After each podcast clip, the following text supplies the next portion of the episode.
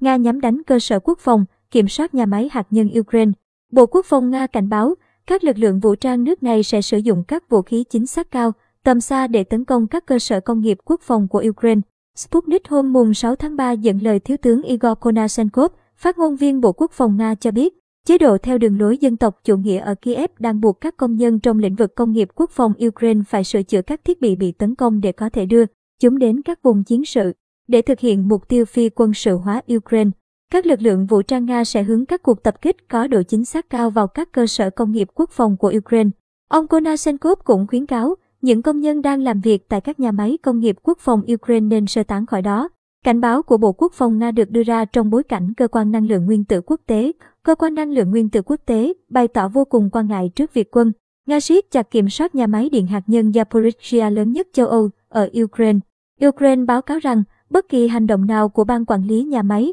bao gồm cả những biện pháp liên quan đến vận hành kỹ thuật của 6 tổ máy phản ứng, đều cần phải có sự chấp thuận trước của chỉ huy Nga. Trong một diễn biến nghiêm trọng thứ hai, Ukraine cho biết, các lực lượng Nga tại Zaporizhia đã tắt một số hệ thống mạng di động và Internet để những thông tin đáng tin cậy từ cơ sở này không thể thu thập thông qua các kênh liên lạc. Thông thường, trích tuyên bố của Cơ quan Năng lượng Nguyên tử Quốc tế, nhà chức trách Ukraine tố cáo quân Nga đã thâu tóm quyền kiểm soát nhà máy Zaporizhia hôm mùng 4 tháng 3 sau khi phóng hỏa một cơ sở đào tạo lân cận. Bộ Quốc phòng Nga đổ lỗi vụ tấn công cho những kẻ phá hoại người Ukraine và gọi đó là hành động khiêu khích tàn ác. Lãnh đạo cơ quan năng lượng nguyên tử quốc tế Rafael Grossi bày tỏ lo lắng trước thông tin binh lính Nga buộc các nhân viên nhà máy điện hạt nhân phải làm việc theo lệnh của họ, để có thể vận hành nhà máy một cách an toàn và bảo mật. Ban quản lý và các nhân viên phải được phép thực hiện các nhiệm vụ quan trọng của họ trong những điều kiện ổn định mà không có sự can thiệp hoặc áp lực quá mức từ bên ngoài. Ông Grossi giải thích, theo Reuters, cơ quan giám sát hạt nhân của Liên Hợp Quốc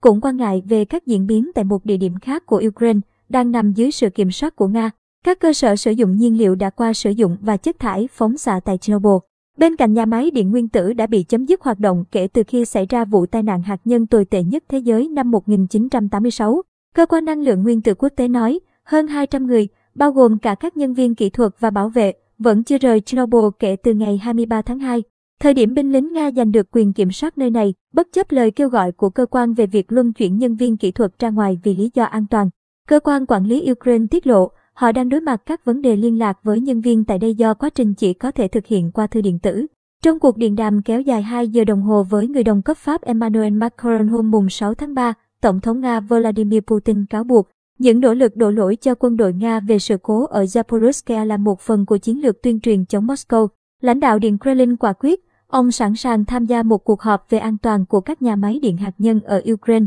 Nhưng sự kiện không nên diễn ra ở khu vực Chernobyl như đề xuất của người đứng đầu cơ quan năng lượng nguyên tử quốc tế. Đối với đề xuất của ông Grossi về tổ chức một cuộc đối thoại ba bên giữa cơ quan năng lượng nguyên tử quốc tế, Nga và Ukraine, ông Putin cho rằng về nguyên tắc, ý tưởng này có thể hữu ích, nhưng một sự kiện như vậy tốt hơn nên được tổ chức dưới hình thức họp trực tuyến hoặc ở một nước thứ ba. Theo Điện Elysee, ông Putin thừa nhận, cơ quan năng lượng nguyên tử quốc tế cần phải thực hiện các bước khẩn cấp nhằm đảm bảo an toàn cho các nhà máy hạt nhân ở Ukraine. Nhưng với điều kiện binh lính Nga tiếp tục quản lý những nơi này nhằm loại trừ khả năng xảy ra các hoạt động khiêu khích gây hậu quả thảm khốc của những kẻ khủng bố hoặc tân phát xít, người Ukraine, nhà lãnh đạo Nga khẳng định Moscow sẵn sàng đối thoại với Kiev nếu nhà chức trách Ukraine phải đáp ứng vô điều kiện các yêu cầu của Nga. Trong khi đó, Tổng thống Pháp Macron nhấn mạnh tầm quan trọng của một giải pháp thương lượng hoàn toàn có thể chấp nhận được đối với người Ukraine, đồng thời chia sẻ mối quan ngại của ông về một cuộc tấn công sắp xảy ra ở thành phố chiến lược Odessa của Ukraine. Trao đổi với các phóng viên Pháp sau cuộc điện đàm giữa hai nguyên thủ,